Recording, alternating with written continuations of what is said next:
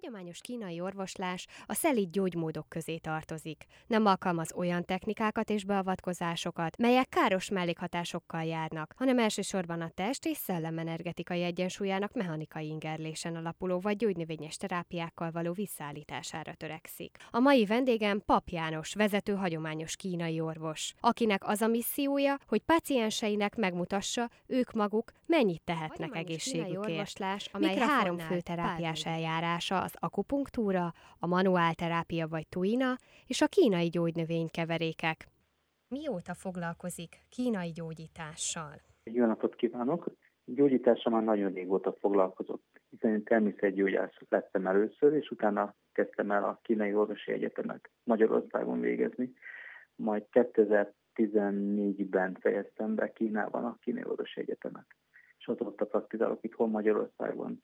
Hogyan vélekedik nyugati orvoslásról? Szerintem a nyugati orvoslás az egy nagyon-nagyon jó dolog, csak nagyon sok minden hiányzik belőle, ami az összképet elősegítené a gyógyuláshoz.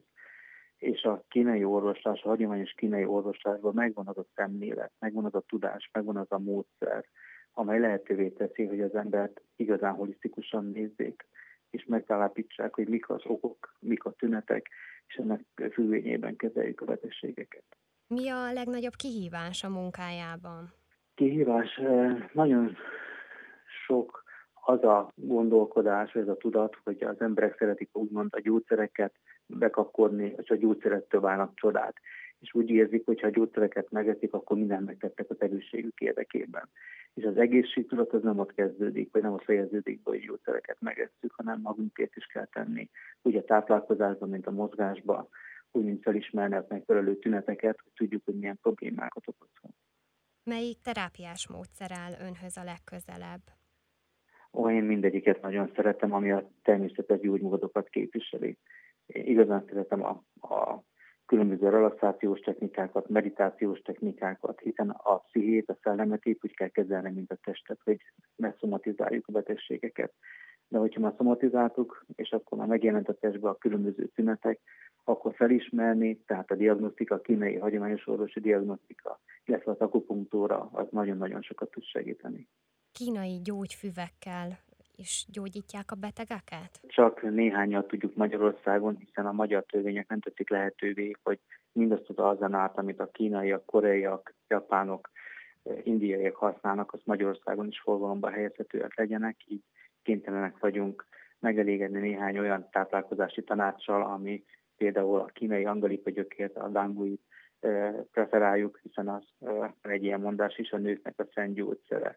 És ez egy nagyon-nagyon fontos, hiszen minden nőnek, akinek menstruációs problémája, menstruációs görcsei, menstruációs fájdalmai vannak, illetve tisztája, miomája, ezek mind-mind a vérképzéssel, vérmozgatással kapcsolatos problémák, és például ez a gyógyszer kiváló minden ilyen problémára. Most klasszikus zene következik a Klasszik Rádió 92.1-en. A beszélgetést a innen folytatjuk Pap János vezető kínai Benne pedig a Nagyfalon túl című műsorunkat hallják. Pap János, hagyományos kínai orvossal beszélgetek továbbra is. Az akupunktúráról lesz szó a következőkben. A hagyományos kínai gyógyászat több mint 2000 éve alkalmazza az akupunktúra módszerét, amelyel a legkülönbözőbb betegségek, keringési rendellenességek, belgyógyászati, nőgyógyászati, mozgásszervi, valamint neurológiai elváltozások is gyógyíthatók, illetve kiválóan alkalmas a fájdalom csillapítására és a stressz oldására is. Hogyan gyógyít az akupunktúra módszerével? Minden embernél másképp kell kezelni. Mások a tünetek, vannak ugyanolyan betegségek, amelyeket teljesen másképpen kezelünk, és van két különböző betegség, amit ugyanazon a képen kezelünk. Ez egy alapvető tézis a kínai gyógyászatban, hogy hogyan kell megkülönböztetni, azonosítani a, a különböző tünetek alapján a betegséget. Hogyha már tudjuk, hogy hogyan és mi pontosan a betegség, akkor már a kezelési technikát kiválasztani, hogy távolról közelre, vagy közelről távolra gyógyítunk, vagy ellentétes irányba, vagy hogyan, az már egy teljesen más módszert eredményez, amivel már sokkal könnyebb a gyógyítás. A diagnosztika a lényeg, hogy megállapítsuk, hogy hogyan is milyen okokból kifolyólag történt meg a betegség, ami, ami már látszik az emberi testben. És az akupunktúra az egy eszköz, egy nagyon jó eszköz, a kínai gyógyászatban, de igazából a kínai gyógyászatnak a másik nagy eszköze a gyógynövények, amelyet sajnos Magyarországon nem igazán tudunk alkalmazni, így az akupunktúrával, masszázsal, táplálkozási tanácsokat tudunk segíteni az embereknek. Melyek azok a pontok, amiket ingerelnek az emberi szervezetben? Három pontrendszer létezik. Tehát vannak azok a pontok, amelyek közvetlenül a fájdalomra hatnak, és a fájdalmon csillapító pontoknak is hívjuk őket, vagy alsóbb pontoknak. Ezen kívül vannak olyan pontok, amik a meridiánokon helyezkednek el, mint bizonyára tudja, hogy az emberi testet nagyon sok meridián hálózza be. Ezeken a meridiánokon keresztül lehet hatni közvetlenül akár a szervekre, akár egy bizonyos területre. Ezeken a területeken majd lehet egy olyan pontrendszert használni, ami a skalpomban, a, a koponyának a különböző területein, vagy a kézfejen, amelyek ilyen különleges pontoknak nevezik őket. Tehát ez a három pontrendszeren keresztül igazából a test energetikai csatornáira hatunk közvetett és közvetlen módon, és így azonnali hatást is le lehet érni, vagy valamikor tudjuk, hogy kb. 12 óra múlva tudunk például egy hasmenést okozni egy bizonyos pontkombinációnak a szúrásával. Mit érez ilyenkor a beteg, amikor az orvos kezeli akupunktúra közben? Az a helyes kifejezés, amikor úgy hívjuk, hogy de csi, vagy amikor egy csi érzetet hozunk létre a tű manipulációjával, amikor beszúrjuk a megfelelő pontban, és egy picit manipuláljuk a tűt, akkor egy kicsit zsibbadás érzés lesz egy, egy kicsit olyan érzés, mint hogyha megtelne energiával. Valamint egy kicsit fájdalmat is lehet érezni, de ez elég ritka. Inkább egy ilyen zsibasztó érzés lehet kifejteni, és akkor ez egy időig elkezd erősödni az emberben, majd elkezd majd gyengülni. Minden esetre a meridiánon ez az adott pontra való hatása ezen az energián keresztül nyilvánul meg. Most klasszikus zene következik a Klasszik Rádió 92.1-en. A beszélgetést innen folytatjuk Pap János vezető hagyományos kínai orvossal. Benne pedig a Nagyfalon túl című műsorunkat hallják.